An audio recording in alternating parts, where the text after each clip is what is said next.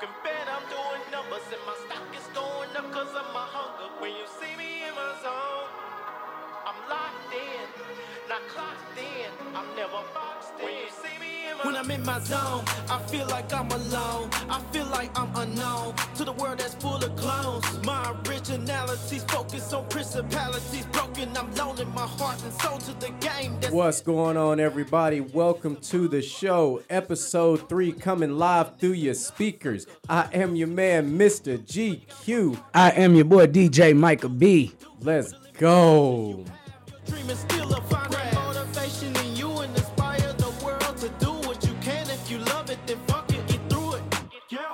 All right, everybody, welcome to the show. We back. We didn't have to take a break this time. It just felt like it's been a long time since the last. I'm telling you. God, no. Like we, so we got caught up on some stuff. So we was over here just having like a whole nostalgic conversation. Yeah. So let's get this shot out the way because I got a million dollar question I got to ask you. Jim Beam Peach. Oh yeah, that was fine. Smooth. All right. So my million dollar question. So we was right. talking about retro old school gaming systems, right? So we started talking about Nintendo 64. Mind you, you know, a lot of us came from, you know, poor surroundings. So, you know, Yeah. the 64 for us was like nowadays is like getting a, getting like a PS4. Like it's, it's it was big like that. Yeah. Like, you know, especially in my household where I had multiple siblings. So, you know, in 64, all three of us could play together. Mm-hmm. You know. So my million dollar question for you. Let's go. DJ Micah B. I need this from you. I need your top three Nintendo 64 games. Oh man, this is uh um uh let me see. Super Smash Brothers, Okay. Regular or melee? the regular. Okay. I I I, I didn't play melee. I played. I only played the regular because that's what uh that's what my cousin had. Bet. Um, I'm gonna throw one out that you that you probably didn't expect me to throw out. NFL Blitz 2000 Hey, good one, good one. and oh, I love this one.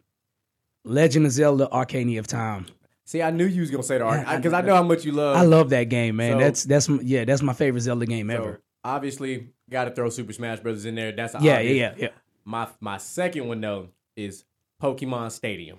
Oh man, Pokemon Stadium was fire. Bro, that might be the fact that you could buy the extra Rumble pack and load your Pokemon from yellow, red, blue, Yes. uh, green, and you could bring your actual Pokemon into the game. Yeah. and it made it even more live. You had just literally you took the Game Boy game and put it on your TV screen. You know, it was dope. you And remember it- Super Nintendo had that ability too. they did. I remember that. And then so for me, and then my number three. So it might kind of catch you off, but it ain't gonna catch you off guard. But it's for me, it's, it's one of the goat games of Nintendo 64, and of course that's 007 GoldenEye. Oh yeah, That is man. one of the goats of Nintendo 64. You know, I, like- I was I was a bigger fan of The World Is Not Enough. Oh yeah, I was a big fan of that movie too. Like, but Yeah. but now GoldenEye. I mean, it was just Golden Golden Before- bro. That's when you hey anybody that wanted could come get it. Yeah, this like- is not Call of Duty, bro. I will I'm you. smash. before we got Call of Duty, we was in there getting our GoldenEye Man. on. Like the amount of games being played was zero. Man, what? Hey, we used to fight over that. Hey, you get the golden gun, everybody can meet up at the same time. Everybody shoot. You want to talk about getting literally sprayed? Man. like, you get 20 motherfuckers spraying all the rounds on you. Damn, I forgot all of. I can't believe I forgot to name man. Like, and 007. So and it's a couple. So I gotta throw a um. I'm gonna throw an honorable mention. Me and my brother. This was our go-to game almost all the time. We play Fighting Force. Ooh, ooh, yeah, yeah, We- that's a good one. We would literally spend up, stay up all night and beat that game. We would use every combination of characters you could like. We would go both females and both dudes and dude chick. Like we would use all combinations Okay. to go through and beat the game because it was like, do you really ever beat a game with just one character? No, Like that's play that's like playing Super Smash Bros. and only using like Mario. Like you gotta try it with other characters. Like now, mind you, with Smash Bros, I'm a Kirby guy. Kirby was my was my go to. Kirby on the Nintendo Switch is still my go to guy. Okay, Like- so I'm you you you you're the Super Smash Bros. So I'm equated to Street Fighter. Okay. Like I'm not only gonna go on there and beat the game with Chun Li, although I could smash just about anybody with Chun Li. Uh, yeah. Or whenever people play Tekken and pick Eddie, I can't stand that. Oh man, I use my man Hwoarang on Tekken, man. Hey, Hwoarang- Ho- Hwoarang- Hey, my man had this shotgun feet for days. Or I fuck around and use my boy King and I start using wrestling moves. Oh man, King hard, bro. Hey, Like, and then we talk about Street Fighter, man. I got to use the homie Ken, bro. Ken was my Yeah. guy, man. I I, like- would use yeah. Ken, and I would I would mess around. I would even use um I would use Sagat too. It was yeah. Well, Sagat was damn near impossible to beat because he was so long. Yeah, I mean, yeah, because motherfucker was like six five. Yeah. Now, mind you, people would just use Dhalsim because that motherfucker could just reach out and touch you. Yeah, yeah, yeah. Or they use Blanka because you could, as soon as you jump, I'ma shock you. Like, but there's levels to this. But Ch- Chun Li had to counter to that. She had to step over. So I hey, oh yeah. And smack- then, you know what I'm hey. saying? And when you know, of course, E Honda, the original cheat code, boy, you get back in that corner with them hoot, hands. hoit. Bro, you remember I used to smash the cars in the bricks and shit? Bro, we playing some weird Oh, ass man. game. I'm thinking about like I think about the games I play now. Like I just beat the story mode to um Spider-Man Miles Morales. Okay. Fire ass game on PS5. Fire ass game. Mm. So um because I went ahead and upgraded because PlayStation has like their new like tiers. Like we had PlayStation Plus. Now they got like PlayStation Basic, Expert, and all this other stuff. I Yeah, the they next- always got some So I bought the next level up because it had some games I wanted. So I got Assassin's Creed, Till Valhalla. I got Spider Man, Miles Morales. Assassin's Creed is one of the greatest Hey, game oh. franchises ever. Absolutely. If you have never played Assassin's Creed, I don't know what you're doing with yourself. failing. Like, bro, Yeah. I tell I played. Assass- Look, I was playing Assassin's Creed when we was at Lee College. I had it on my on my motherfucking iPod Touch, bro. See, you you was doing that, and I was smashing boys in 2K. Oh man, Like, I was, I've never like, and you know, I, I, the only time I was smashing boys over there at, at Lee College when we was playing Mortal Kombat versus DC Universe. yeah. Oh, boys was getting that work over there. Ooh. Oh yeah, I was out there. Hey, you know what? Before before we move on though, I got one more N64 game that I just thought about that I freaking loved growing up, and this one, it's like a, it's a it's a very very afterthought now because of how these kind of games evolved, but Ready to Rumble was was like groundbreaking because yeah, Yeah. I had Knockout Kings, but Knockout Kings wasn't ready to rumble. Hey man, Ready to Rumble boxing was fire, bro. Oh man, that was the Ain't first that the game one you had that, to use the uh, D pads. Afro Thunder? Afro Thunder. Oh man, that was just my oh. They had the man. Butterbean knockoff. I can't think They of his did. name right Oh, now. Man, yeah, that Ready to Rumble boxing was dope. Oh, that's right. When you got your knocker, where your your gloves start sparkling and Yeah, shit. yeah. Like, like almost like Super Mario when you catch the star one time. Like Yep. you just oh yeah, that was that was a great game. Oh man, fantasy boxing. Boy, look, we're gonna come back. Um, we're gonna probably one of these episodes. We're gonna we're gonna mess around and give y'all a straight retro video Yeah, man. episode because I'm curious to know what the world thinks about it as well. So, anywho, let's uh. Let's get to the actual content of the Okay, show. That so- was just something we came up Let- with before we even hit the record button. Hey, uh, well, how about this then? Before before we get into the program, last week we had Jew Fresh on. If you haven't checked out the interview, you need to go check out the interview. Shout out to my boy. It was a fire interview. It doesn't even seem like an interview. It just seemed like three friends catching up, having a conversation, which exactly what it was for the most part. 'Cause We just we just got to hear more about his production side for the first time. So man, it was it was fire. You gotta check it out. Hey, man. Gentleman'stalk.com, man. I'm telling you, everything you need to know about the show is on gentleman'stalk.com. Yeah. Check us out on YouTube. Check us out on our anchor page. Wherever you catching your podcast, man, I'm telling you, we streaming on five platforms, six now if you include the actual website now. Like, we got you. However you listen to podcasts, man, we got you. Like I said, if you ain't got none of them streaming apps, you go to the website. I got a built-in web player on the website for you. Boom. So you can listen on the website without having to download or deal with ads or none of that craziness, stuff like that. So hey, and you can you can press your home screen button; it'll keep playing. I'm trying to tell you. So. And speaking of ads, so I'm I'm speaking to my my local business owners and all that stuff that have reached out. Listen, if you want to get your ad read on the show, get at us. Talk to us. We'll talk monetaries and we'll talk deals. And, Yeah. hey, man, I have zero problem pushing your business, whatever it is, out there on the show. We will do it literally live while we're recording. Yup. So get at us, hit us in the DMs, hit us on the website, let us know what you what you got going on. Shoot us a press, shoot us a little script, and hey, we'll rock with it. I'll become the best ad reader in the business. Keep Hey, playing with me. look, we gonna get HEB eventually. Eh, there you go. Damn it. Yeah. All right, so let's get into this. Let's get into the actual regularly scheduled program here. So let's talk about the first thing that happened today, which was Baker Mayfield finally got traded. So not only did he get traded, Baker Mayfield got kind of DeAndre Hopkins a little bit. He got traded for like a 2024 conditional fifth round pick. Now, I do think that's oh, that's kind of lowballing. I'm not gonna lie. Like I don't Baker's not that terrible of a quarterback to grant like a conditional fifth round pick per se. I could see you giving up a third rounder for him.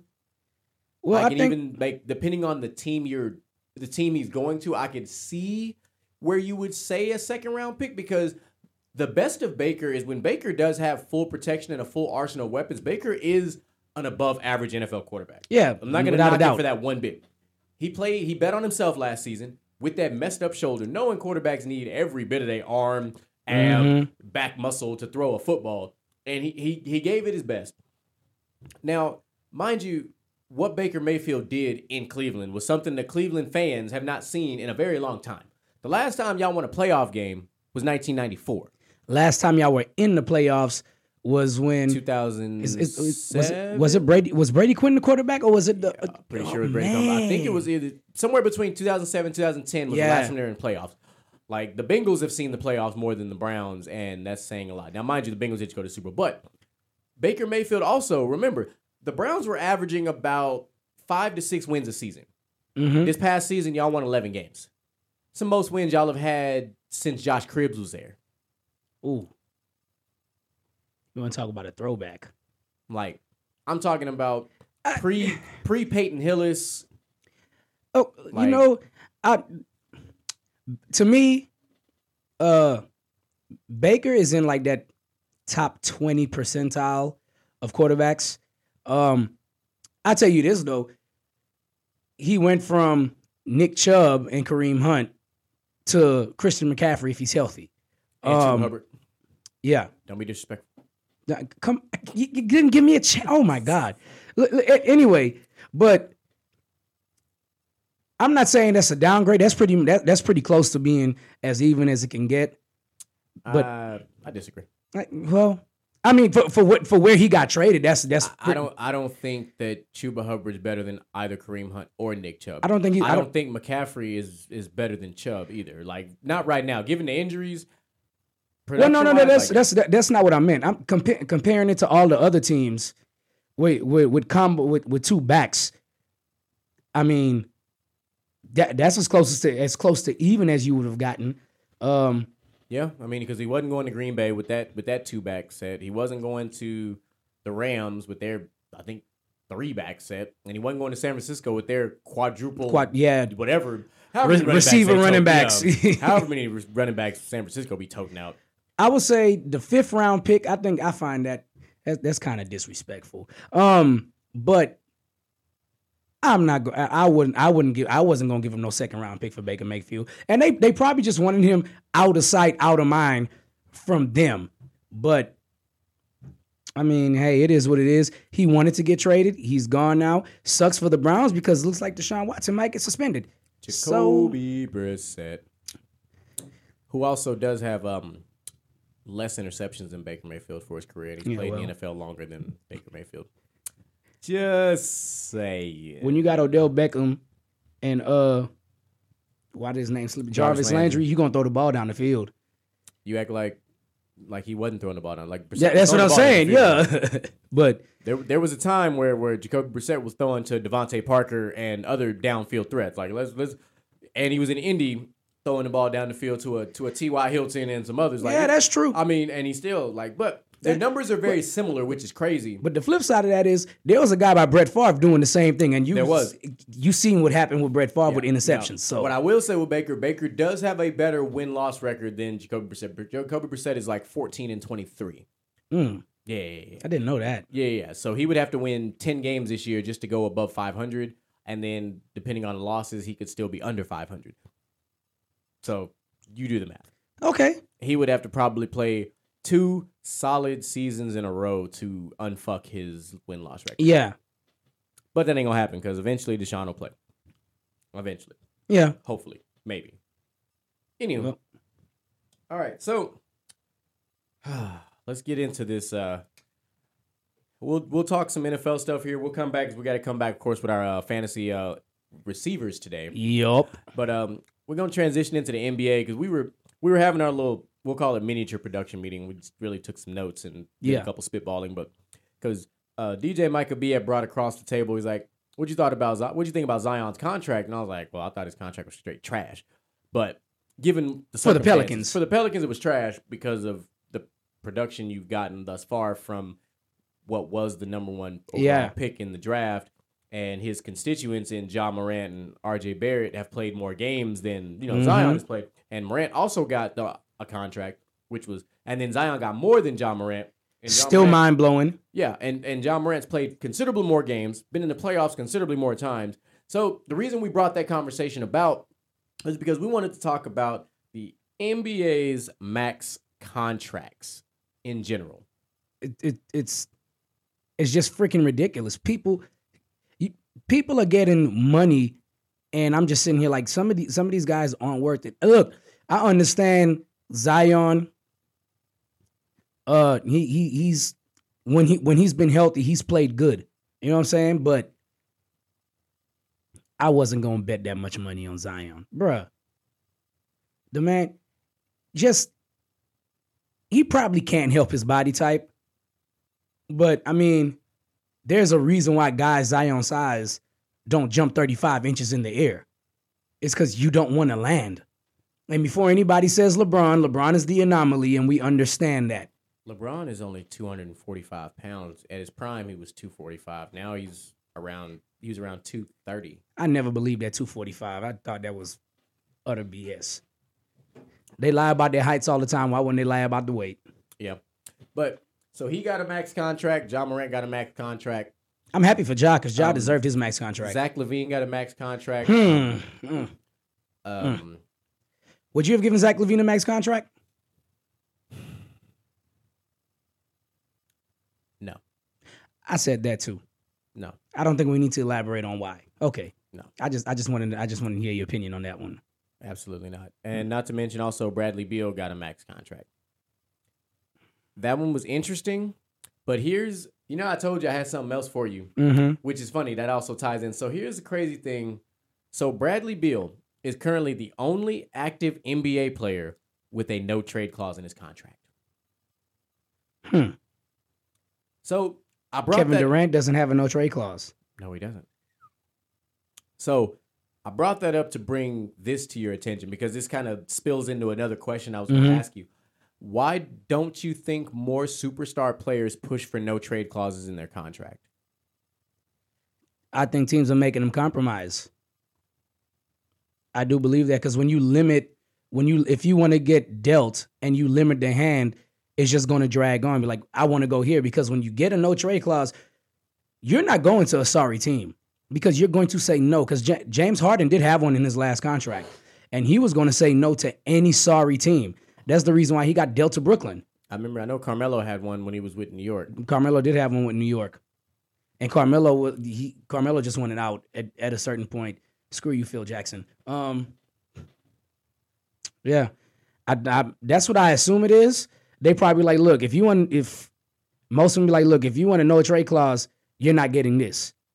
You take away a no trade clause, we'll give you this. I'm pretty sure that's what teams are you because that's pretty much the only leverage teams have now. That and well, that and plus uh, and team options. Oh yeah, yeah, and team options, of course, but So I would, I don't know, if I'm, you know, depending now. Also, what what I look at it like, and I guess maybe this is how some players maybe look like. Well, not players, I mean organizations will see if you have a no trade clause, it means that you're saying if things go haywire, you know, you want out, and that's your way out. Yeah. I.e., you know, James Harden just recently, who got his way out twice, mhm. literally twice in like less than a year. It felt like and things didn't even really go haywire in Houston. They were still winning. I, things didn't go haywire in Brooklyn either.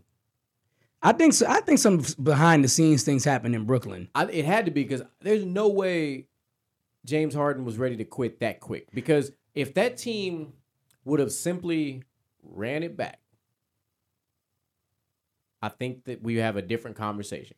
You because think given the way that this past season ended, Kyrie finally, you know, New York finally Yeah. did the vaccine thing. If Harden actually stays and they actually hit the floor together, I think you're talking about something different. What do you think the the the the vaccine clause played a part in him wanting to leave? Because I think it played a part in Harden wanting to leave. yeah, yeah, that's what yeah, yeah. Uh, I think I think that was one of the main things because it's like, man, we all took this vaccine and said we were going to do this together, and you're being selfish. Which Yeah. Because I mean, Harden came over there because he wanted to play with KD and yeah, Kyrie, not just KD or well, I think and KD only played 55 games this past season, and Kyrie played 28. there's some there's something going on in Brooklyn because at first when James Harden asked out, I was like, okay, that's weird. But now that Kevin Durant and Kyrie are both wanting out and they want to stay stay together and play together, something is going on upstairs in Brooklyn. It has to be. Yeah, I don't know, but well, so they talked about wanting to play together, but now KD is kind of trying to take care of himself at this point. Now Well, well, yeah, because Kyrie is virtually untradeable he's not untradeable unless just- he unless he goes to the unless he goes to the Lakers for Westbrook and Brooklyn ain't taking Westbrook. conversations are still on the table. Yeah, well, But oh, speaking of Westbrook, did you see Russell Westbrook's 2K rating this year? no, I did not. It's 73. Wow. 73. well, since you brought up 2K, I had something else for later, but since you brought it up now, so this past this upcoming 2K, I believe, I guess it's about to come out or whatever. They oh yeah, they just released the covers today. And I'll talk about those in just a second. Steph Curry is a 99. The first player to be a 99 since LeBron on I believe it was 2K14. Might be 14. I think it was 14. Yeah, right after the championship. Yeah. So they posted this picture, and it's got Steph Curry's ratings from 2010 to 2022. ooh, So I want you to just Mm. because you know that this is this is this is your lane. Yeah, You yeah, know, yeah, So yeah, I want you. I'm gonna read these off to you. You just when I'm done, just kind of let me know where your brain is at. Starting with 2010, he was a 69 overall. 2011, he was an 80 overall. 2012, he maintained his 80. 2013, he became an 84. 2014, he became an 88. 2015, an 89. 2016, a 93. 2017, a 94. 2018, a 96. 2019 and 20, he was a 95. 2021, he was a 97. And 2022, he was a 96. So we know Curry did his most damage between 2015 and 2018. oh yeah, for sure. So Is that when he was? That's when he was playing with Durant, right? Durant was 17, 18. 17, 16 18. was when they lost to the Cavs. Oh, right, right, right. 15 and 14 is when they won their their no, four, 15 is when they won their ring. Yeah, 15 they won, 16 they remember- lost. They won 17, 18 and they won 22. I remember 14, 15 because there was a guy in our fantasy basketball league that took Steph Curry first overall in the first round, and it came back to haunt everybody because that's the year Kevin Durant also got hurt, and the guy over here on this side talking on the mic took Kevin Durant second, which was total BS because I had LeBron and Kevin Durant, and Kevin Durant came back and then instantly got hurt again. You mind telling the people who took Steph Curry first overall and did damage in the league the whole year? Me. Yeah, yeah, yeah. I also won the league that year. Yeah, you sure did. And I followed that up the following season and took Russell Westbrook in his first triple double season and one league again Utter ridiculousness. because I'm a bad motherfucker. Utter other utter ridiculousness, man. Hey, man. What can I say? I draft well. No, the the the, the fact that they let Ru- uh, Russell Westbrook tear up the league with that trash triple double he had, my God. Why you why you sound so salty about that? Cause I never, cause you know why I'm salty because Russell Westbrook won MVP over James Harden. That's exactly why I'm salty about it, and he shouldn't have. Okay. Yeah, that's All why. right. That's why I'm salty about it. It ain't got nothing to do with the, the fantasy league. That's why I was salty about it because I had James Harden that year. All right, okay. And- I, I and, yeah. Okay. I guess I would be salty too if that was Yeah. the case. But well, we talking about fantasy. You want to jump into our, our fantasy wide receivers? Yeah, we can. Okay, so here's what I'm gonna do first though. I got a little something special for you. So before we jump into the actual fantasy football receiver, like top just our top 10 based on of course our two separate uh separate listings, I want to use the same the same people I've been using and cuz they posted something interesting and I wanted to get your your take on this. And they talked about overvalued wide receivers. So I'm gonna give you 10 names of Okay. overvalued receivers. And then I want to tell you what you think about it. So starting at number 10, Drake London, who's obviously gonna be a rookie this year, drafted out of USC. Yeah. Elijah Moore from the Jets at nine. Mm-hmm. Amari Cooper at 8 Mm-hmm. Juju Smith Schuster at seven. Diontae Johnson at six. Juju Smith Schuster was on my list. DJ Moore at five, Michael Pittman Jr. at four, AJ Brown at three, Tee Higgins at two, and Stefon Diggs at one. Well, actually, you you call those. There's a couple of them that Yahoo got ranked in the top ten. Um, So the reason this is considered overvalued is because right now they've got Stefon Diggs listed as wide receiver four, Tee Higgins wide receiver ten, um, AJ Brown wide receiver eleven, Michael Pittman Jr. wide receiver fourteen, DJ Moore wide receiver eighteen, Diontae Johnson wide receiver nineteen, Juju Smith Schuster wide receiver twenty seven, Amari Cooper wide receiver thirty. Elijah Moore, wide receiver 32, and Drake London, wide receiver 34. well, I think some of these are going to have to do with uh a couple of these guys being on new teams, and they got to get acclimated to the system. Absolutely. and we don't even know the quarterback situation in, in Cleveland. Yeah, yeah. So that um one person that stood out as overvalued to me is Tee Higgins. Um, because Yahoo has him ranked what, eleven? Um he's a special case. And the reason I mean he's a special he's a special case just because he has he has to play next to, to what you call it to Ja'Marr, Ja'Marr Chase. so I mean, but he gets to play against the number two, sometimes the number three corner. So he has a a very Juju Smith Schuster um, Steelers when Yeah. AB was there type of a Yeah, p- yeah, yeah. potential production. I always thought Juju Smith Schuster was uh overrated and overvalued, but that was just me. I Well- I knew. Now he's all about TikTok, but Yeah, well, mm, he's following the, in the footsteps of his uh, what, what what's the word I'm looking for here? For the guy that taught him, his mentor. Yeah, he's taking up after his mentor now. his predecessor. That's the word. I'm here for you. Um. So there's there's a couple of uh, there's a couple of people. Uh, DJ Moore was on the list for overrated. Uh, DJ Moore is going to uh, not overrated, overvalued. DJ Moore is another special situation because they just got a quarterback in the middle of the offseason.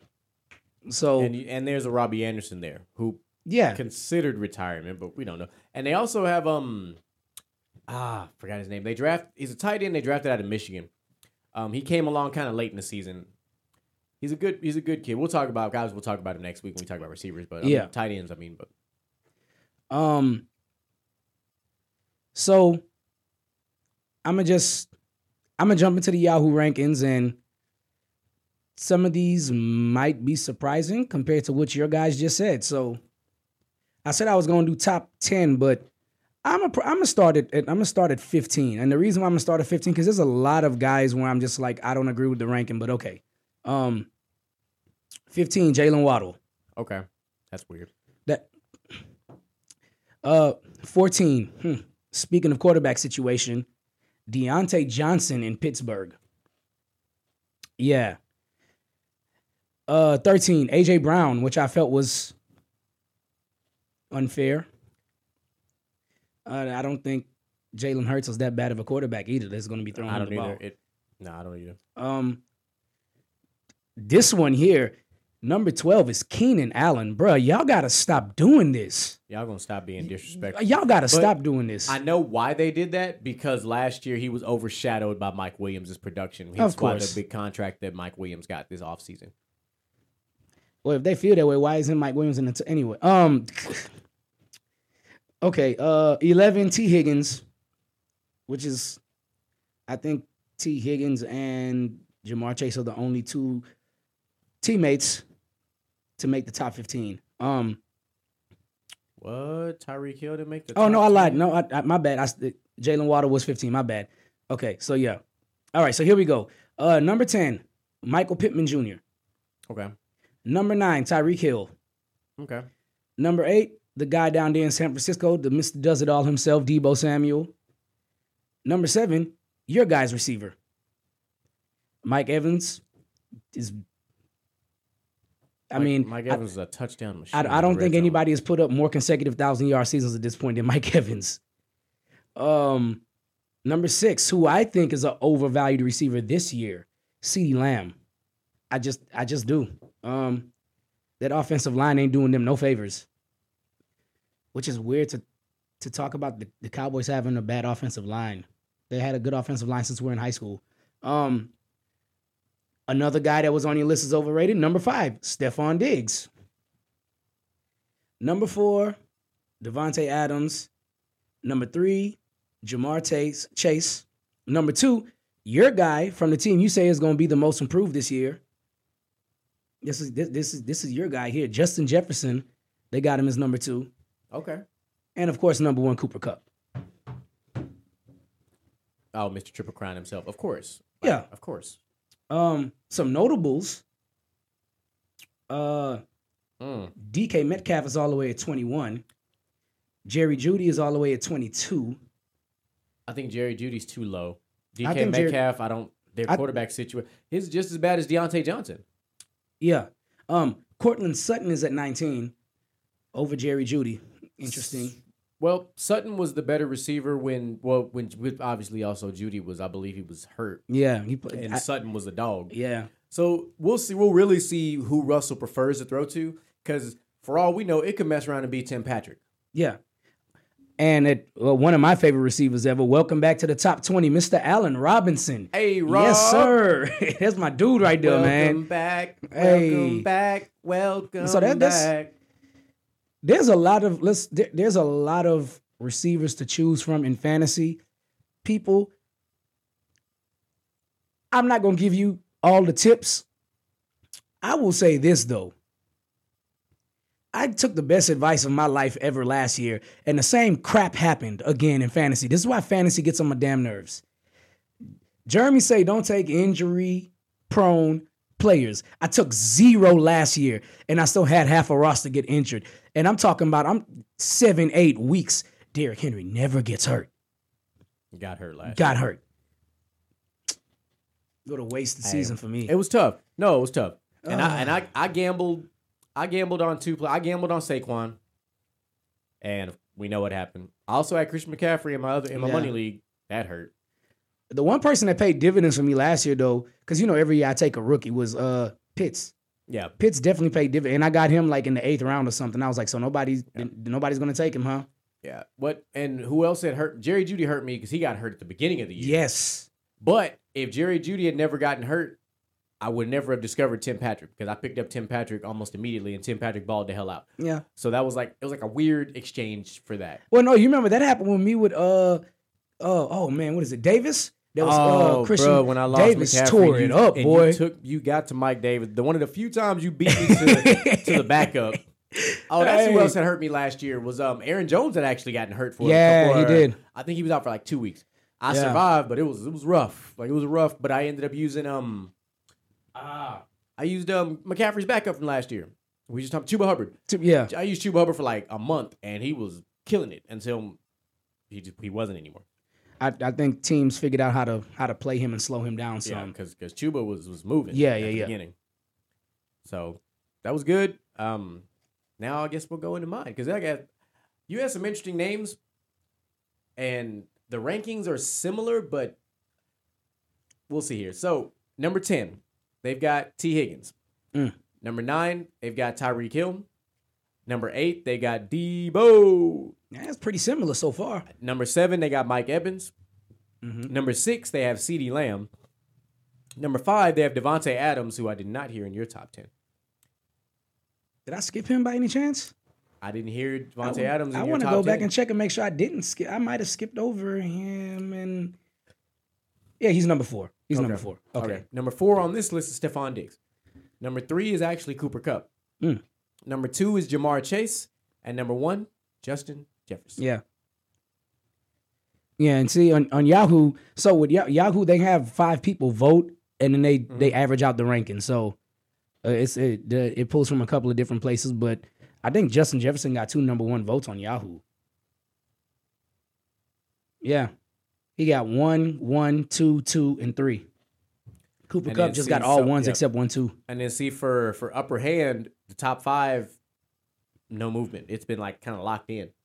The movement was CeeDee Lamb moved up a spot, Mike Evans moved up a spot, Deebo Samuel dropped two slots. So Deebo was six, dropped to eight. Tee Higgins was eleven, dropped and moved up to ten. Tyreek Hill has been deadlocked at nine. You think Deebo? You think Deebo dropped some because they view him more as a better playoff performer than regular season performer. I, I can see that. I, th- I I think that play I think that play some play something into it. Uh, you know, that boy Draymond Green said about about Jimmy Butler. There's teams that are meant to play season, and there's teams and I mean players, and then there's players that are meant for playoffs.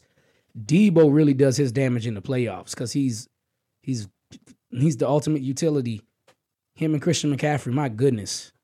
Deebo is everything that we thought Percy Harvin was gonna be.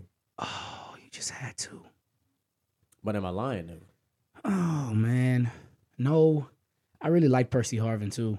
No, I did too. He was a he was a monster on Madden. He was a, he was pretty good in fantasy. Yeah, when he was on the field, absolutely. Ah, that's so sad. Yeah, so it's it's getting closer. It is it's it's July. Um, so we will probably within the next probably within the next month we'll be drafting hmm in our fantasy league. Curious to see how that's going to pan out. I think we've still got four spots we need to fill. Hey, speaking of podcast listeners, we got four spots to fill. if you want that smoke, I'm, this is going to be probably the most competitive league you've ever played in that is not for money. It's strictly for respect. I have won every league I've played in outside of this one. Every league. It gets like that. We've been doing this for a long time. Ironically, it's also called the Gentlemen's League. Yeah, well, Way before Gentlemen's Talk existed, we all, we had a Gentlemen's League. yep. because that's exactly what it is. It's a gentleman's league, and it is not very gentlemanlike No, it is not. Um, it as is far very as competition rough. goes. It's it is, rough. It is the AFC West. It is It's the rough. AFC West. We've seen people go from from last and win. You know what I'm saying? Just just off of making waiver wire moves, bruh. Yes. Okay. Put your damn hand down. Hey, y'all. or you could or you could be like me last year, tear the league up for the first ten weeks, and then people just start dropping dead. Apparently. not dropping dead, bro. hey, look, but I, I, I did re up and I, I did I did make it to the I lost in the finals in in in in the football and the basketball. hey, man, I was proud of myself. All right, I came from the bottom, and made it to the playoffs, and pulled some upsets off. Yeah. Yeah. That's all I, I and I'm gonna tell y'all, just like I've said it every single year in every league I play, I don't care where I am halfway through the season. Do not let me make playoffs. If I make playoffs, I'm coming for that ass. Because my team is built for the playoffs. Always has been. I don't know how it pans out that way. The way I draft is always ready for the playoffs. Sometimes my road to get there is a little harder than others. Other years, I just blow, you know, I just smoke everybody. No, I think it's because you be up on waivers all the time. I I do be reading a lot. Yeah, you you're, you're up and you're up on waivers all the times, and I am very much. in- I am a waiver fisherman. I Yeah. am very much invested in waivers. I watch. I watch waivers. I watch trends. that's what I did last year for the first time, and it actually panned out very good for me. That's how I Like got to the final at the end of the season. like I've got four very credible fantasy sources that I use to pretty much.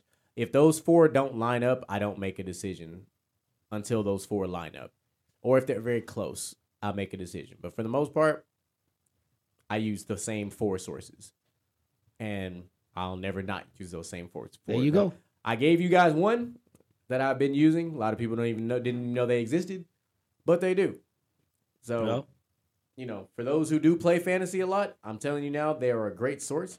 Um, you can catch them on Instagram. They are called Upper Hand Fantasy. They're very good at what they do. I use Fantasy Pros. So hey, I used to hey, Fantasy Pros is fire. I used Yeah. to use I used to use Fantasy Pros when I was operating I was operating six sources and I was like six is too many, so I dropped down to four and I cut Fantasy Pros out. But I do like Fantasy Pros. I stopped using Yahoo and ESPN because Yahoo and ESPN are pretty much your mainstream, and and, they're looking for ratings. and you're also dealing with sometimes two different scoring systems. yeah, A lot of ESPN leagues don't score the same as Yahoo. We found that out. Yeah, we totally found that out the the hard way. yeah. So you know that varies. We almost let CJ win the league. That's man. Bro, boy, if we didn't, if we didn't unfuck ourselves in that boy. league, we would have never heard the end of that shit. I know that was a good year. That was the year I drafted Chris Ivory. Chris Ivory. That was a great year. I, I I had a playoff run for the ages, and that one I was like, I I had to beat CJ in the semifinals to shut him up. Yeah, man. was- yeah, I remember every league we've been. I'm like Sean McVay when it comes to memorizing. Hey, I like remember the two the two quarterback the two quarterback league Bro, was nuts. Bro, I ain't never in my bro. Me, you, Jared, Herb, Lamar. the two quarterback league Dog. was nuts. I had never in my life seen scores that high. But you Like, but you know what though? That's when the league was littered with Aaron Rodgers, uh, Ben Roethlisberger, Peyton Manning, Tom, Brady, Matthew M- Stafford, Matt Ryan. Philip Rivers. this is when all of them were in their Wilson, prime. like young Russell Wilson. Yeah, at that. they um, you, I mean, it was yeah. they would these dudes were in their prime balling. Man. Like we all had two quarterbacks. Some of us carried three, and there was still Hell, a even uh, what you would call it? Even Matt Schaub was balling that year. That- that- man, that yeah, that was And a crazy year. That's before I started figuring out the scoring like we have it now. Yeah. So just imagine if we had that league with the scoring like Nah, I nah, have nah, it now, nah. bro. We would have seen 400 point games. Oh, you know what? Uh, I was asked this by somebody um that listens. I want to make it clear that we have a standard league. We don't have a PPR league because he would like the guy was like, um, man, the players y'all talking about, I would never draft him in my league. I was like, what kind of league you running? And he was like, oh, I have a PPR league. I said, oh, yeah, we play we play standard. I mean, you of course play PPR, but for the most part, our league is just a standard league, and Yeah. then you tweak the scoring system. It's a standard Yeah. league with some hella incentives Yeah. involved, and it's simply, it's the same as you would look at. But let me let me explain it for those who don't fully grasp the concept. So we took the standard scoring, and I essentially incentivized it the way that an NFL player's contract is incentivized. So 300 yard games, 400 yard games for quarterbacks, 100 yard receiving games for receivers, 200 if they get there, even Yeah. you know, running backs, 100, sometimes 150, sometimes 200. I incentivized everything above that century mark. Mm-hmm. I did the same. And what I did with that on top, now what I did though was different. I don't, I've never in my life seen a league that does this except for ours, is I turned the defense into a viable p- player Yeah, because now you have credit for three and outs, you have credits for fourth down stops, the sacks. Like the only thing I didn't give the defense was return yards. It's the only thing I didn't give because your defense, obviously your special teams as well. Yes, you still get your return touchdowns and all that Yeah. other stuff, but I The turned the defense return to a yards are null and void anyway. I Yeah, I, I agree. Like because you never know who the hell that's gonna be. yeah, But and now we start two defenses. So you have two viable options, and you now have to draft a little bit differently because if you look at last year, yeah, man. Hey, somebody had the Patriots defense and they put up 45 points last year. I had ooh, who did I have? I had somebody in one week. They went crazy. Probably was the Bills. I think it was the Bills. I think you had the Bills and the Vikings last year. yeah, I, I, Yeah. The, the Bills defense went crazy one week. They did. The Bills put up Man, the Bills put up 38 points. Yeah, they sa- they saved my Yeah, week because I, that, that was the I think that was the week Derrick Henry got hurt Yeah. and they saved the week for me. I was like, well, hell, okay, So what Okay, we did right. also is I I got rid of the kicker. yeah, The kicker, eh, I didn't think the kicker was as viable. Some people hate that. Personally, I don't care.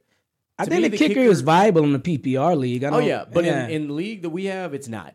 So now that's why this year we're also going to have a defensive player. yeah, So now you have three defensive, essentially three defensive starters. yeah, That are going to play on top of your quarterback, receivers, and all of that. it's gonna it's gonna make it interesting to draft. I'm I'm curious to see how this draft is going to go. I just want to know when Aaron Donald is going to get taken. Somebody is going to jump the Hey. gun. I bet you right now, CJ takes him. Oh yes, but but I'm saying I, I'm just saying somebody's going to jump the gun too early, Like I- and they're going to miss out on something. Who? So who's the one player in our league that jumps the gun? is Earl in the football league? No, Okay, he Yeah. should be. But I don't, hmm. know, I don't know how much NFL he really be getting down like that. no, he don't really. I just I just, I just he he he's the he's the guy that does it in basketball every year. So But- no, but CJ is the same one that took Aaron Rodgers like in the second round last year. Oh yeah, Yeah, remember he was the first one that took a quarterback. Yeah. he was the first one that drafted a defense. Yeah, he drafted yeah, a yeah. defense like fifth Hey, round. I think it did. I didn't want to. I didn't want to say nothing, but I I didn't. A matter of fact, I think I texted you and was like, "Is this dude serious?" We did text about it because I was at Chili's in Corpus when we was drafting. I was like, Aaron Rodgers wasn't. It's I not was like, wait a minute. Now, mind you, it was his MVP season, but so. but did it help CJ win the league? no. I don't. I don't think. Uh, you know, Aaron Rodgers deserved to to win MVP last year or whatever, but False. Um, Tom Brady should have won. no. Um, but we just we just gonna agree to disagree on that one. Fair enough. Um, I'm just uh, Yeah, I know my so- phone rang earlier. yeah. Uh, but I think he he drafted Aaron because there was other viable options at that point that will give you more points. I mean, quarterbacks give you obviously the most points, but you could you could pretty much plug and play a quarterback in any given week. You need to be going for skill play. Mm, I'm letting out too much information. I know, I know exceptional fantasy football Yeah. players who stream quarterbacks almost weekly. yeah, because depending on the size of your league there's there's ways to do it i used to, i used to be a, i was a professional of streaming defenses i could stream defenses like nobody but I, I drafted my defense that i would keep for the entire season yep. but i would stream if i knew based on a matchup like if somebody was playing the giants or if somebody was playing like the texans i was like yeah i got to start this defense this week because they gonna you know ball out yeah i know i named your two teams Really? You know what? Let's let's let's get into sh- to shout outs and d- d- d- oh my god. I'm being petty because we there's also a big um it's a big rivalry matchup coming up on Sunday. It is time for the Red Sox and Yankees to go at it again. Yeah. And we are currently sitting behind the Yankees in the standings right now. The Yankees are up uh, they're up Hell, 13, the 13 Astro- games. The Astros are too. Well, I don't concern. We're in the same division with the Yankees. The Astros are irrelevant to me. I will deal with the Yankees. I mean, deal with the Astros when I see them in the playoffs. I got to deal with my own division right now. I got the Blue Jays on my ass, and I got the Yankees in front of us. So I got to. I still think, but I think Boston is gonna gonna gonna sneak in in the wild card. I do. Boston is currently sitting at fourth in the AL. We'll be fine. Yeah, I, I think Boston's is I'm gonna. not concerned about that. I just, because baseball has the hardest playoff to get into. I feel like I because I mean, especially with the NFL, just adding a team, it's so hard to because if you got to play that damn wild card game, bro, it could go left or right real quick. but I'm also not opposed to the NFL having essentially half the league in the playoffs. You mean like the NBA? And, Yeah. the, and the NBA has more than half.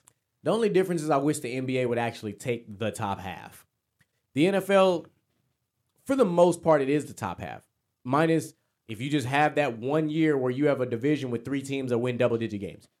But for the most part, it's typically the the upper See, half of the league that makes the playoffs. I kind of like I kind of uh, I kind of like the way basketball does it because the only time that winning your division matters now is if it's a tiebreaker. Because they essentially started taking the eight best teams from one conference and the eight best teams from another conference. I wish they would just take the top sixteen teams because uh, you, you remember that year in the West where everybody had fifty something wins. yeah. Some and then the East only the top three teams had fifty wins and everybody mm-hmm. else fell off. So Like that's just something. That's just something I'm not the biggest fan. Like I don't like. I don't even know why they have divisions in the NBA. there's no need for them. They're literally irrelevant. Yeah, Like they are. They're they're irrelevant. Now, I wouldn't even put up a division a division banner in the NBA. Put one up in the NFL though. absolutely. But like if I'm the if I'm the NBA now, stick with four divisions, two in the East, two in the West. Now you might have something potentially compelling. Maybe. That's pretty good because Because now, let's just say, let's play this game. Let's say they do the, you know, they talked about this this mid-season tournament, right? yeah, Let's say you did that. Let's say you've had four divisions in the NBA. One, two in the West, two in the East. That's four teams that could play in this tournament. You take the best players from those four divisions, you make four teams, and let them play. Now it's essentially like an all-star game. That might be more entertaining than the than the actual all oh, it'll definitely be more entertaining than the regular All Star game. So Um, now that also depends on like now if like in the West you couldn't put you couldn't put the Lakers and the Clippers in the same division. Like you know what I'm saying? Like you'd have to put them separate. right, you kind of got to do it like football Yeah, yeah, because like- Houston, Houston and Dallas are in separate divisions. And, Right. like now now that just means that you know you might have LA Lakers and Golden State or you might have the LA Clippers and Golden State depending on how if- you, well, want, you, how break you it, want to play it. If you're breaking it up- in four divisions with with California specifically, just put one team in every division. Well, you can't because if you have two in the East and two in the West, you, you gotta Yeah. you gotta split them in half. So you gotta split the half in half. I'm, I'm I'm thinking of it NC NCAA style. No, yeah. now that would now that would be great. That would be cool if we ever did something like that. Yeah. I'd, I'd, how do you think that would go? If you took the top 16 teams in the NBA for the playoff and did it NCAA style. I've been advocating this for years, and you know this. But I'm like, all right, so let's do It- that. let's it- say you take the top four records, and that's your north, south, east, west number ones, yes, and then fill it up from there. And then yes. It it would be That to me would be freaking a- like, amazing. If they won't do that for the NBA playoffs, that's probably the format they should use for the midseason tournament. not not only that, the thing the thing that would be compelling and even better about it, you can pretty much have two number one teams, or let, when I say number one teams, I'm not talking somebody potentially gets hurt during the regular season, and now, you know, so they they get they get knocked off in the second round on accident or something. But you know that's the best team. It it pretty much essentially eliminates like Golden State versus San Antonio in the in the Western Conference Finals as opposed to them being in the finals, Yeah. which is it it, it the Grizzlies and and and Golden State could have made it to the finals. I mean, you know, been- Ja, got hurt, but I That mean, could have also been like, you know, an elite eight or final four matchup. Yeah. been even more compelling, you know? yeah, and I still I still I, the NBA needs to go ahead and drop their first round series back to five, bro. I, I, I completely I, agree. it, it, it I was think I think it will put more urgency on the series. it, it was a need for it at one point in the 2000s where it the, the teams were just loaded with superstars in the West. So, how much more embarrassing do you think it would have been knowing that like Brooklyn got swept, being like I think the only team that got swept this year in a five game series as opposed to a seven game series? So, what's that? Three games? Three games. Ooh. Got beaten three straight. Yeah, they would have they they definitely blowing that team up. But like I kind of missed that. I remember we used to have a five games and then we had a seven games in like the like conference in the finals. yeah. But everything is about ratings and more sports on TV. So Yeah, but ain't nobody watching these one versus eight game. You know, I like the idea of the play in. I'm not opposed to it. I was at first because I didn't. I didn't. I just something about it just felt like it was forced. Well, you know what? Maybe that's true, but that that play in matchup we got was it last year with with LeBron versus Curry. Yeah. That was that was TV gold. Not to mention, we also did get we got Memphis and Golden State, Yeah, and that was when Golden State was like crawling. yeah, and, Ma- Like and they were so them out. decimated, they were crawling, and Memphis knocked them off. Yeah, I, man, that the playing the playing is dope. What I think, I wish the NBA would because they play seven games. Obviously, they can't give anybody a buy, you know, a series buy. But if they were to ever give the number, that would be the reward for being number one in either conference. I, I what I the only thing I would do different for the play in, I would not include the number seven seed. Because those teams are playing for the last playoff Right. position. It should be 8, 9, 10, 11. Yeah, The seven seed should essentially be the last locked That's- in playoff that position. is the midseason tournament we need. Yeah, because why would I? If I'm the seven seed, yeah, that means I didn't win enough games. But I'm the seven out of eight. Yeah, second to last, but I still made the playoffs. In a normal setting, I make the playoffs. Why am I having to play for my spot to where the eighth seed or the ninth seed could jump both of us and be now the seventh seed? When it should be everybody fighting for that last spot, yeah. and it should be 8, 9, 10, 11. And then at the end of the season, uh, twelve is it is it thirty two or thirty in the NBA? I always I want to say 30. right because more than half of the team makes it. Okay, so whoever doesn't make that play in, put them all in the tournament to play for the number one draft pick because I am tired of tanking. Have them play for and take the lottery up. Take the lottery away and and have, have them, them, play. Because now, now you're playing for the top ten picks. Yeah, Now, here's where that gets tricky, though. What if you have, what if you've had a situation like Brooklyn, where you've traded a bunch of your picks, and let's say you're you like let's go Boston a couple years ago, and Boston, let's say Boston was the 12th seed. You're now playing for what would have been that Jayson Tatum, that Jaylen Brown draft pick. well, they, I think they'd have to put in like a a, a, a You see what I'm going? a Like, what if- condition. because what if I'm if I know for a fact that I have a top top five protected pick from Brooklyn, something like that, and I make it and let's say I finish number seven, do I lose that top five spot? very compelling. Like, there's some logistics We, that still we, need to be lined out. we, are gonna dive more into this at a later day. I'm, yeah, we're gonna have to work out some kinks, but man, yeah, well, that's that's a good um that's a good deep dive. Conversation, Adam Silver, give me a call, bro. We we got some Hey, stuff to talk on, about. Hey, Adam Silver, let's get on the Zoom, man. man, We can do it. Let's get on the Zoom. We'll Hell make it yeah. live. We'll do a live. We'll do a live interview if Adam Silver want to. Man. we just want to get you know Let's all talk about it. because he he had some good stuff. Like the, the whole round robin thing was just was him. Yeah. So All right. So I know we talked about getting into the the shout outs and the local brews, but I want to go ahead and I want to get Mr. Noble's words going. He just actually shot me a message. He's uh he's currently live on Twitch right now. Mm. Um he I don't know what he's playing right now, but um here we go. So we we were having a great conversation earlier, but we'll get into that. So he sent me this Monday, and of course Monday was Independence Day. So happy America Day for those that celebrate. America. I know there's some who have their mixed feelings about the country we live in. Um, I'm gonna leave it at that. That's the great part of living in America. You, Yeah. You're allowed to. Like I said, I'm gonna leave it at that. So what he said there was happy independence. Let's take a look at the implications of independence. This country didn't know the first thing about running autonomously, but they did know that they were fed up with the circumstances under which they loved they loved their lives, lived their lives. But that should probably should have said. They decided that their disdain for the state of their lives outweighed the uncertainty of independence. We can take inspiration in our own lives from this. In life, sometimes we attempt to shy away from change due to the unknown.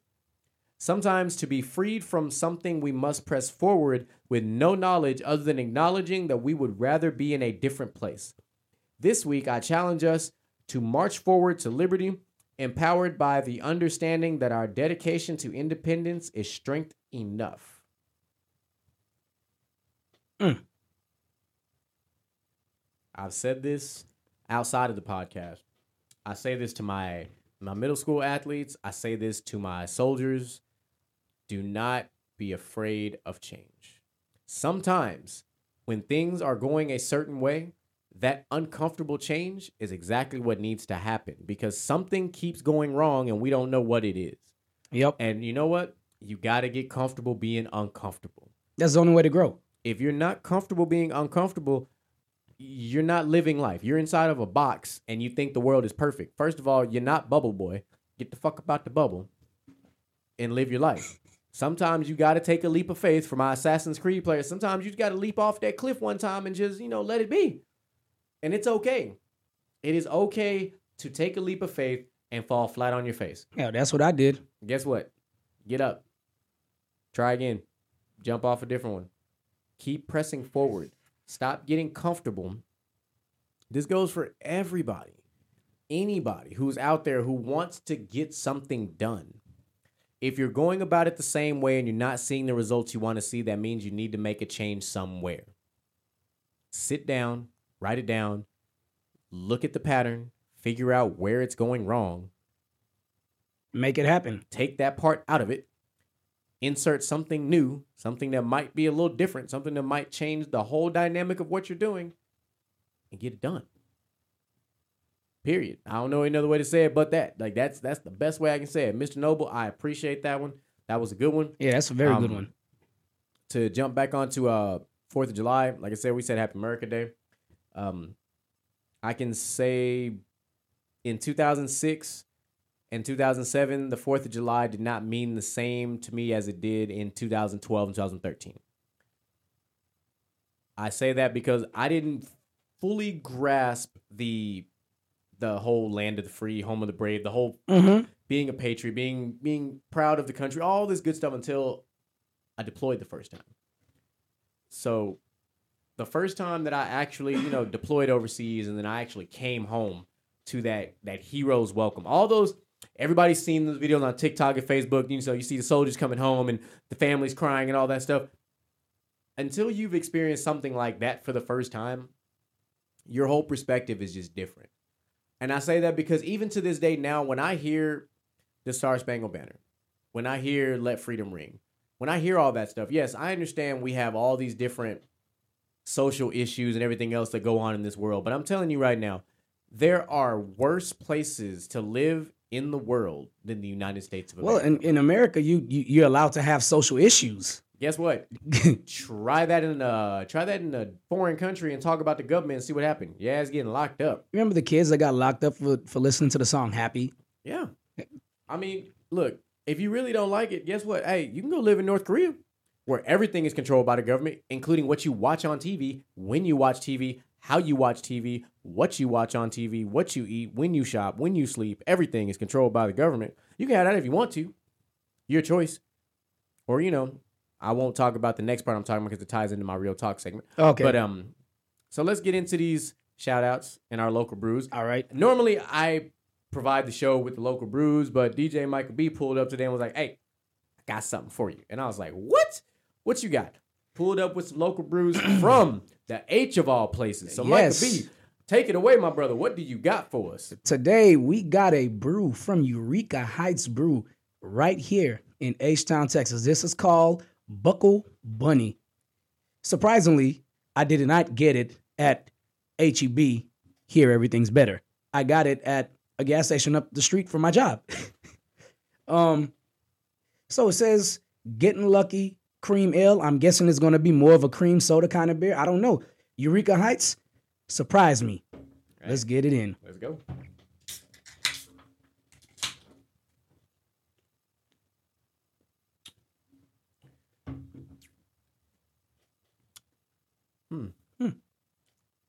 I don't really know what to say. It tastes like a blonde to me. Yeah, yeah, yeah, yeah. tastes That's like a, like a typical blonde, like pale ale. Mm-hmm. Which is weird they use cream ale. I like it though, so Yeah. I'm with I'm it. with it. I'm definitely with it. Oh, so get it started. What you got on the shout out, man? Oh man, my shout out is going to be for a very, very special, special person in my life, and no, it's not a girlfriend or a wife. It's someone. It, yeah, yeah, it's someone even more important than either one of them could be to me right now. Is it it's- our Lord and Savior Jesus Christ? No, they, they're not important. It's not more important than the Lord. But this person has been at every episode that we have done, every single episode. She has a birthday this week. She is turning one. So I'm going to give my shout out to the baby girl, Kalissa, your daughter. Milk Dud. Milk Dud. That's my daughter, man. She'll be one years old tomorrow. She a little under the weather right now, but she knocked out right now. Of course, in case y'all don't know, he's he's he is serious. She is in every episode because right next to me is the baby monitor where I can literally watch her sleep while I'm recording. Yeah. If something happened, I have two cameras in her room, so I'm always watching what's going on. We have the second camera, so while while Mama Bear is at work, she can look at this other camera, so we can both kind of keep an eye. That way, in case I am asleep, because she works overnight, if she sees something, she can call me. Because the beautiful thing about iPhones is we have this thing called um, emergency bypass. So even if my phone is on vibrate, when she calls me, my, It's gonna my ring? phone ring rings. Oh, that's pretty dope. So if something actually, if something goes on and I'm asleep, she calls me. I hear this loud ass ringtone. I wake up because she might catch something that I might I Mhm. may miss. So it's just another safety thing, you know? yeah, because So- like most people, phone go on do not disturb exactly. when you go to sleep. Yeah. Yeah. So with emergency bypass, no matter what I put my phone on, do not disturb. Whenever, unless it's airplane mode, the phone rings when Mama Bear calls and when my teenager calls. Okay. So now, mind you, that's not the case right now because obviously we're recording. But, Yeah. You know, my phone's sitting in my lap, so it'll vibrate and I'll feel it. So my shout out. First of all, I appreciate you shouting out uh, baby girl in the first place. That was just, that's I appreciate that. Um, my shout out's a little different. Um, still very important. It, it's not someone very important to me. It's something, an organization, extremely important to me. So in so, um, we were talking about July Fourth, and um, my shout out actually is to the Texas Army National Guard because what the Texas Army National Guard did for me is more reasons why I'm extremely appreciative of the country that I live in. I joined in 2007. I was a junior in high school. Mm-hmm. I was at a interesting time in my life. I was at a crossroad, to quote Bone Thugs and Harmony, and I was I was that kid, you know, go through school, AB student. No, didn't really have no disciplinary problems, nothing like that. And then junior year happened, and just went on this like downward spiral of shit after shit after shit to a point where I, me and a friend of mine who were still friends to this day actually got suspended from school for popping fireworks in a trash can at the school because when uh when these fireworks went off, Mrs. H at the time, the dance instructor had so happened to come out of the dance hall and it went right off by that trash can and it was caught on camera. And she about had a heart attack. Oh man. when when uh Mr. Hall showed us that video, I am not gonna lie to you. I would've laughed. I died laughing in the principal's office. I was like, bruh. Now I bring that up because prior to that, I had gotten in trouble on a choir trip. We went to South. We went to South Padre. I was 17 at the time. I don't think I have to get into much detail on how trouble happened. But what I will say is that it was a. It wasn't my fault. It wasn't any of the upperclassmen's fault. My uh, my choir director, who uh, DJ Micah B knows very well, because Yeah. we know each other's choir director Micah Yeah. very well. She was that was that was Mama, that that was Mama C right there. So Mama did what any mama would do. She interrogated each of us one by one, and she figured out who she could break. And we had one underclassman with us, and boy, she broke him quick. my man, my man's didn't last five minutes, boy. He was Oh, crying. man. He was bloodshot red. He was man. She broke him. He told the whole story. Oh, this I'm dude like, tripping. dog, if he would have kept the story like it was, we'd have been all right. Like we had gotten, there was no evidence brought back from Padre. None. Not this was nothing like drugs or anything like that. This was alcohol because teenagers, Padre, duh. There was no evidence brought back from Padre to to Baytown. So there was no evidence except for what he said. And when he said it, she did what any any teacher with a great moral compass, which is what Mama C had, and she told the principal, and then it was all she wrote. Uh, we spent some time at SCGC, also known as Alternative School, basically Very for those who, school. who don't know that. Um, so we had a very unique group of individuals who got in trouble because one of them was the captain of the football team. One of them was a high ranking member in the FFA, Future Farmers of America.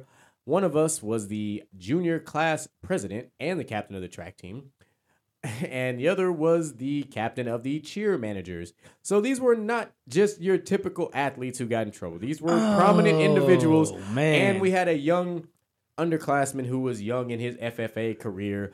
So this was an interesting dynamic because we also had AP classes.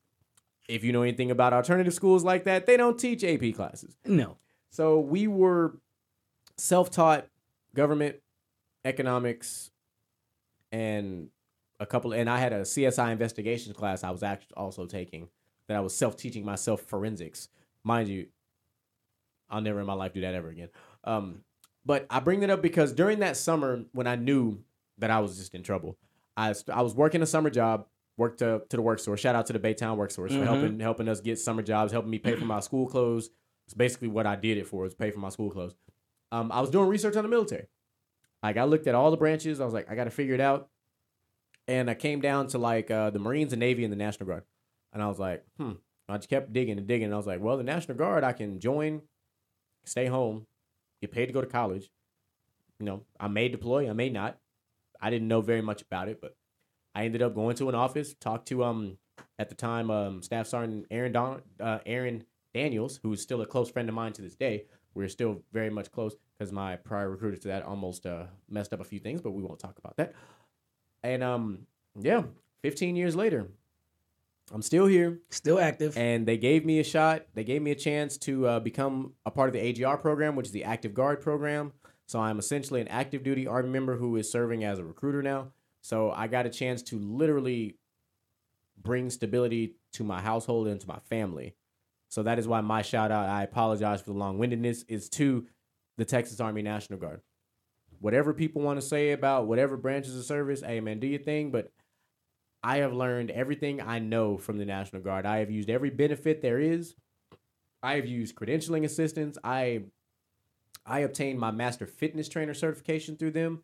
I attained my strength conditioning certification through them. They sent me to a school where I rappelled out of a fucking helicopter. Like I've done a lot of cool shit.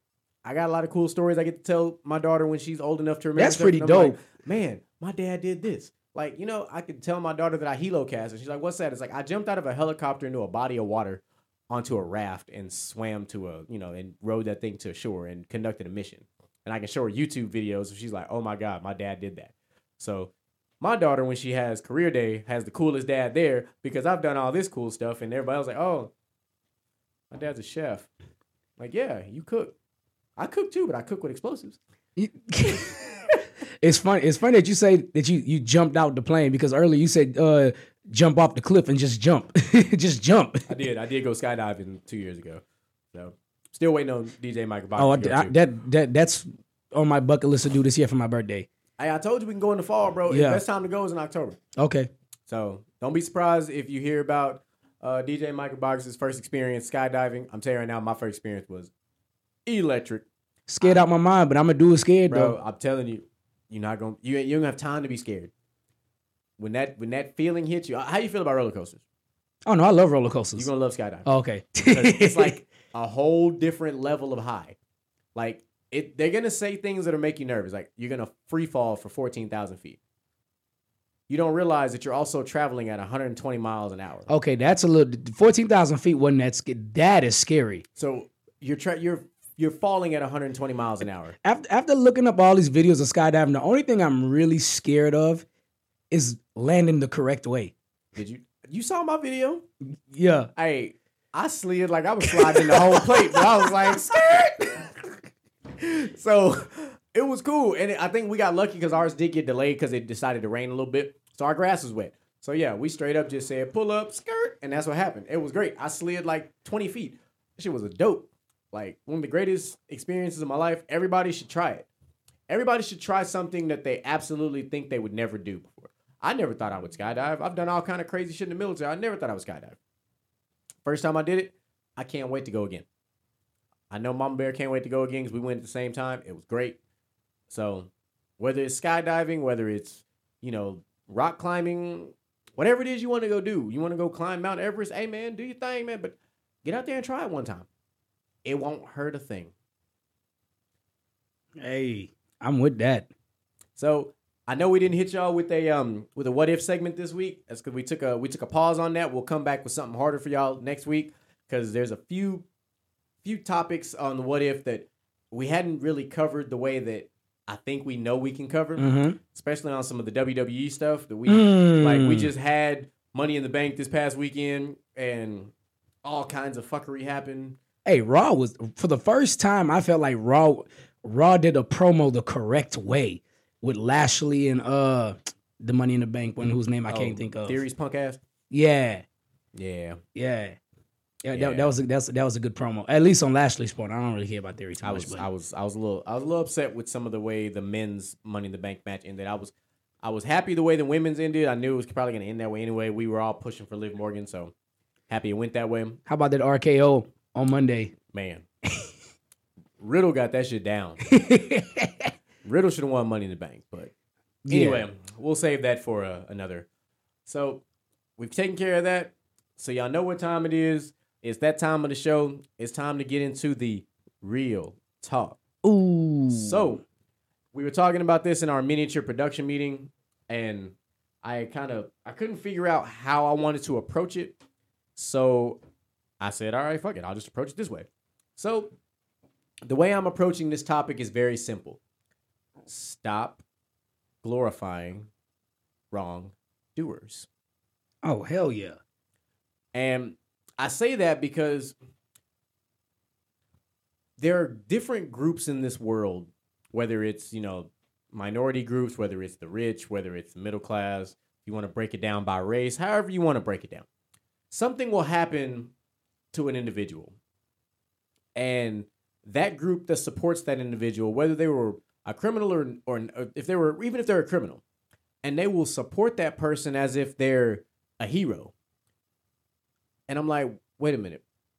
Why are you glorifying this person? Like, make it make sense.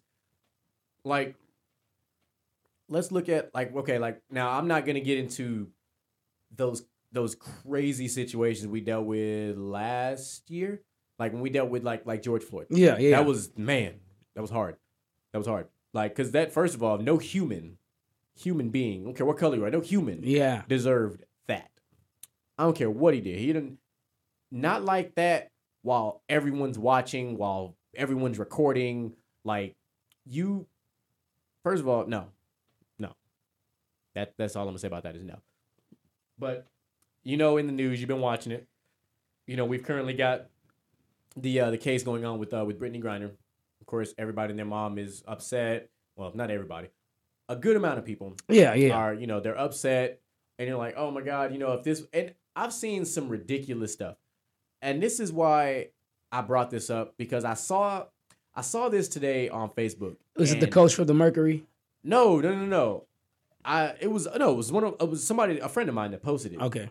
And when I saw it, like not well, not when when he he posted it, but then like it was the comments. I just read the comments, and the comments just really just started. I'm like, okay. So they were like, oh, if this was LeBron James, Yeah. he would have been out by the weekend or this, that, and the other. And I'm like, first of all, LeBron is a billionaire, and LeBron ain't finna be trying to smuggle cannabis oil let's just start with that. Like, let's just let's start with the simple part of this. Like, if you know anything about the history of LeBron James, that man ain't got a blemish on his record No. as a man. Nope. As a man, that man has not a single blemish. So that's the horrible example to use. And they even say stuff like like Tom Brady. I'm like, okay, again, Tom Brady as a man, there's not of a blemish on his record. Say what you want about the things that have happened in the NFL because of certain gates, but as a man, Tom Brady ain't got no blemish like that. Right now, we are talking about an American citizen. So I'm going to make this into a blanket thing because that's what it is. It's an American citizen going to a foreign country, breaking a foreign law, and now you're bound and being held accountable by that foreign law. S- Stop me when I'm saying something wrong here. Okay, I'll take your silence as acceptance. So, ladies and gentlemen, I hate to break the bad news to you, but if you're an American citizen and you go to a foreign country and you break the law, you are now being held liable under the same laws of that country in which you broke the law of. And in case you ain't never decided to do a little Google search, Yeah, man. um, yeah. the laws in other countries, specifically Europe, are a lot harsher than they are here in America. America good That's about slapping people on the wrist. That, that's that's why there's barely crime in a lot of other countries. like there's certain things where you're just like nah like it's it's it's a lot like you go to certain like there's I, I I listen to a lot of other podcasts so like Yeah. I'd even listen to one where there was this American kid out of uh Cincinnati he was a college student went to North Korea and they did some type of like American like they basically allowed Americans to go to North Korea to see the country, but it's very as soon as you get there, it's very structured. You get off the plane, you're only allowed to go to this place. You go to the hotel, you're not allowed to go to these floors. All this type of stuff like that. So this kid has a camcorder. He's recording. Goes up to the I think it's like the fourth floor where you're not allowed to go to, and it's got all this American propaganda. You know, America's bad. All this stuff. So he's recording all this stuff. Ends up taking a poster. So gets back to his hotel room, thinks everything's all honky dory. Then goes to the airport, gets stopped at the checkpoint, gets brought back to the room, gets checked. They find this poster. That man never, that kid, excuse me, never boards the plane. That kid ends up in a concentration camp in North Korea. That kid does not get saved, quote unquote, for 18 months. That kid died because he had a lot of organ failures because of the manual labor in the concentration camps because he broke the law in a foreign country. Like, now, mind you,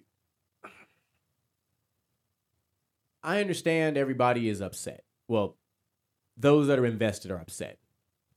But you've got to look at it like you've got to stop glorifying people that have done wrong. yeah. Like as an American, you're not you don't have a uh you don't have a fucker you don't have a fuck off card in other countries.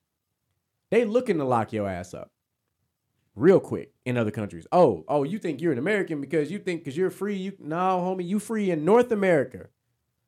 You free in the USA. You ain't free in Europe. You ain't free in London. You ain't free in Africa. You ain't free in Australia. You ain't free in Japan, China, North Korea, South Korea, Taiwan. Hell, no, on the flip side of that, we from we're, we're from Texas. We don't even have to take it that far. All gun laws leaving Texas aren't the same. You're not even supposed to carry a gun across state borders. Do y'all really want to know the penalty for some of these states for crossing the border with a gun? And then you're probably gonna have to come back to Texas and do time for doing it too. I'm telling you. Yeah. I don't I don't know. I understand why people are like, man, all she all she had was some cannabis oil and this and that, but I know everywhere in America doesn't look at cannabis as a drug, but guess what? There's still hella countries in this world is like, nope, weed is no. It's a drug. Can't use it, can't have it. I mean, she plays basketball in Russia. She obviously knew. Yeah. She plays basketball. It's, it's not like it happened and she didn't know it wasn't illegal. She plays in Russia and and and she still did it anyway. It sucks. You know what I'm saying? It it, it sucks because she's an American she's an American citizen who's locked up in a foreign country, but my my biggest issue is now that athletes are speaking out about it, and it's not even really issue. It's just they're speaking out. They're speaking out about it, talking about they America needs to bring her home, this and that. Like, bruh, no, she's she's in prison in another country. You know, so, so they want to give a Russian inmate up in swap for Brittney Griner coming home.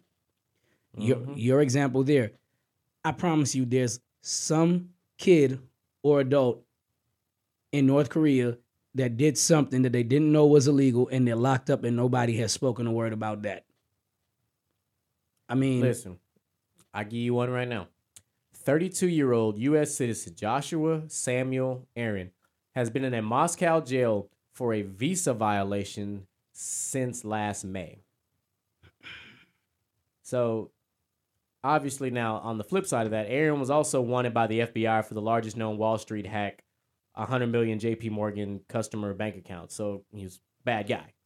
I know. uh, You know what? If he would have just took it from the bank only, I'd have been like, okay, not that bad. But if you take Yeah. it from people that got accounts, come on, dog.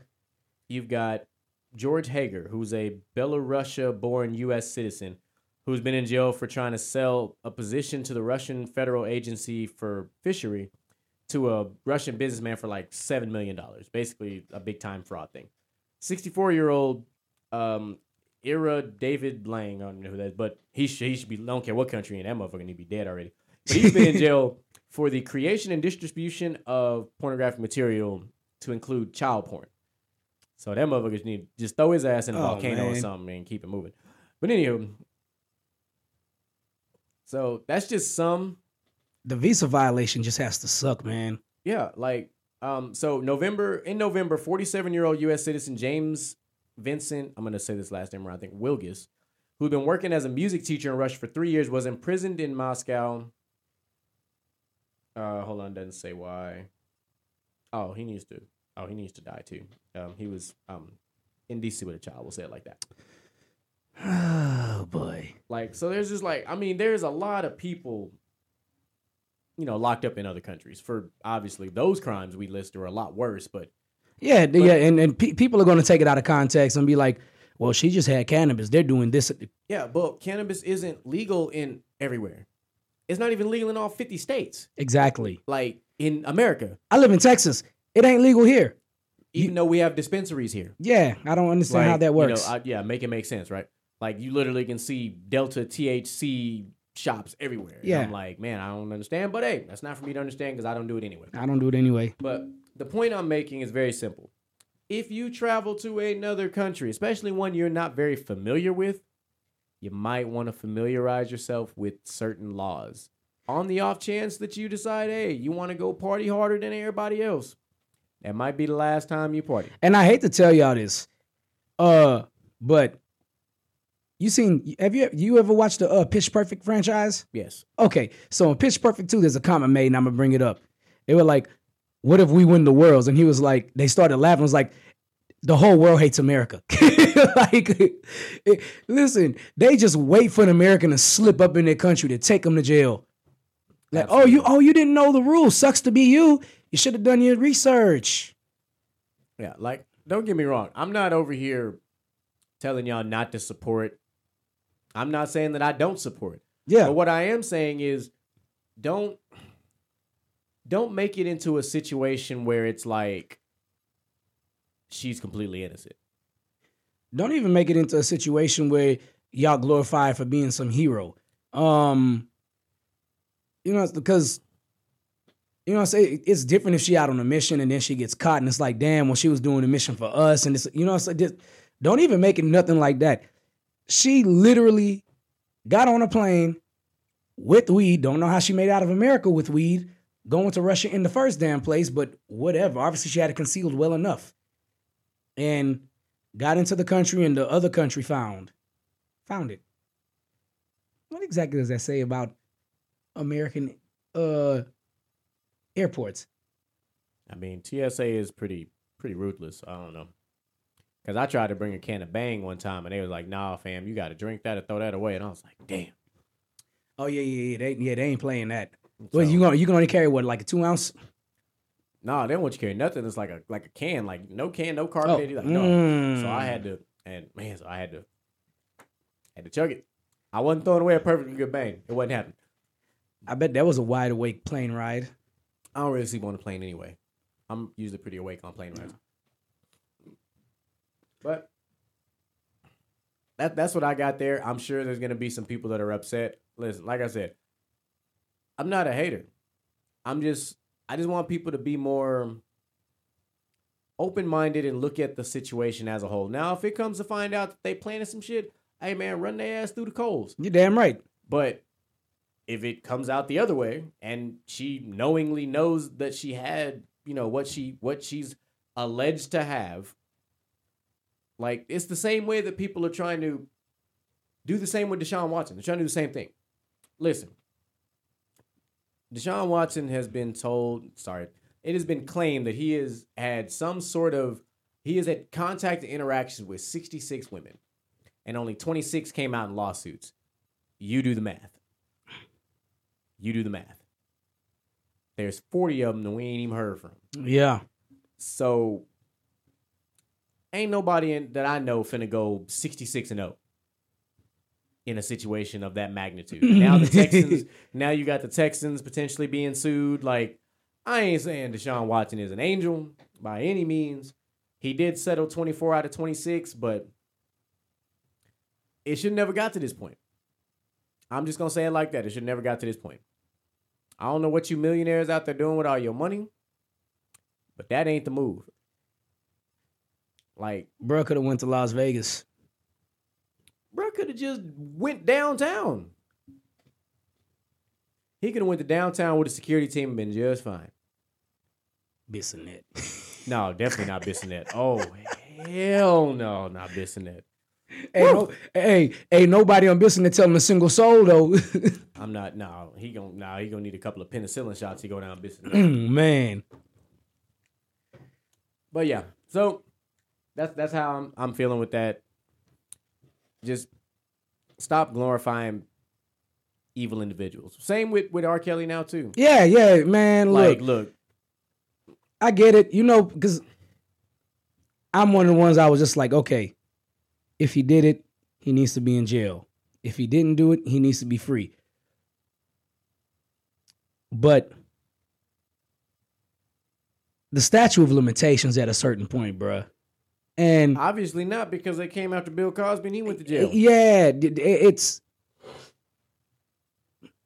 it's not it's not ridiculous that he went to jail. It's just ridiculous that they they sent him to jail just based on uh, pretty much what based on what other people said. Not to mention he won't get out till he's seventy or eighty. So Yeah. he's most likely gonna die in prison. Yeah. Um Like, but take it to a take it to a step tad bit further. Something that doesn't affect our generation, but our parents and well, our grandparents for that matter. The um, the case of um, damn Emmett Till. oh, The Emmett Till one. That one that one caught me smooth off guard. I'm like, okay, so you telling me that we had an we found an unserved warrant for a woman who was responsible for a teenage boy to be murdered. And oh, we don't want to prosecute or press charges on her because of her age and her health. And then they said something around the, something along the lines of like, oh, we didn't want to take her away from her kids because she was like a I don't know something was like a single mom and two kids. No, she wasn't a single mom, sorry, but she had like two kids with her. I'm Yeah. like, okay.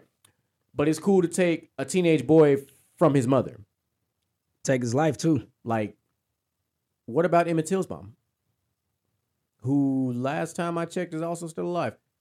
Like, this happened in like the 50s, but I'm like, They they they finally that that woman she lied. yeah, She lied. but and but but people are but but we're protecting her, not we. I'm saying like Yeah. a group of people are protecting her, and I'm like, why? She is responsible for the death of a child. This is there's one thing about this country that I've learned quickly is that when something happens to a child, we're typically in an uproar. yeah, yeah, yeah, yeah. In this particular case, we just acting like didn't shit happen. It's been real quiet. Like I've heard none of our, I've heard none of our normal voices that speak up. Right. You know, come like I've seen so I've seen people blasting on social media. I've I've seen like my friends list blasting on social media. So Yeah, like I, yeah, I, I asked, I talked to my mom about it. I was like, what, you know, like this is crazy. But I'm like, no, like if you can go after, and I said it in a conversation. My my uh, my auntie had posted it, and I was like, listen, if they can go after Bill Cosby in the later latter stages of his life, and his at his advanced age can go to jail, so can she.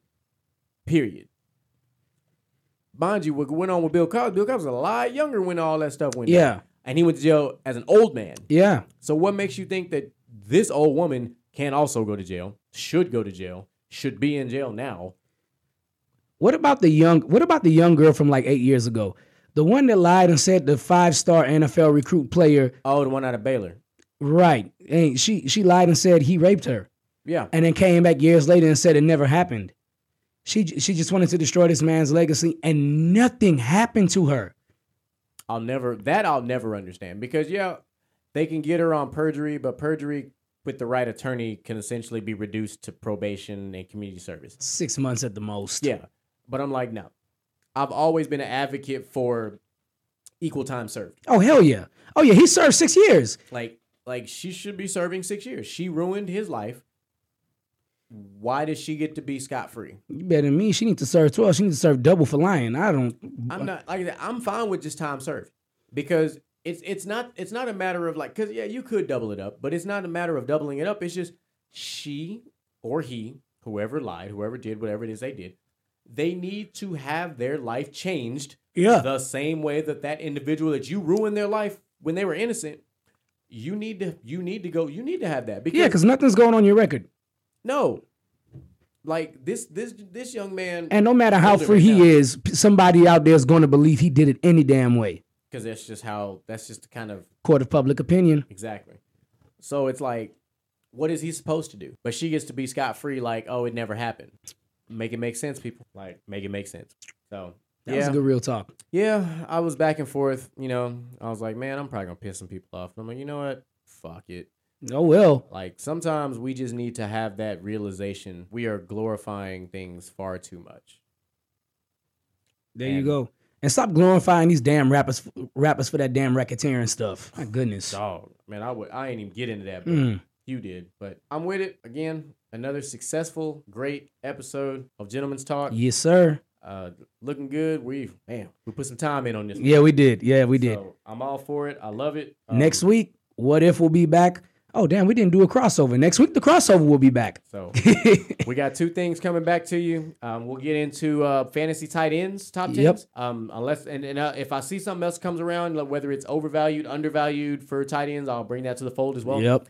If not, we'll just go into our top tens, make some comparisons, and then we, if I f- somehow find fantasy defenses the way I'm looking for them, I'll bring them up. But if not, we'll roll back in the t- quarterbacks and we'll go into our not next our next ten quarterbacks. Yeah. So Eleven to twenty. so that's all I got. I am Mr. GQ, I am DJ Micah B. and we out. hunger when you see me in my zone.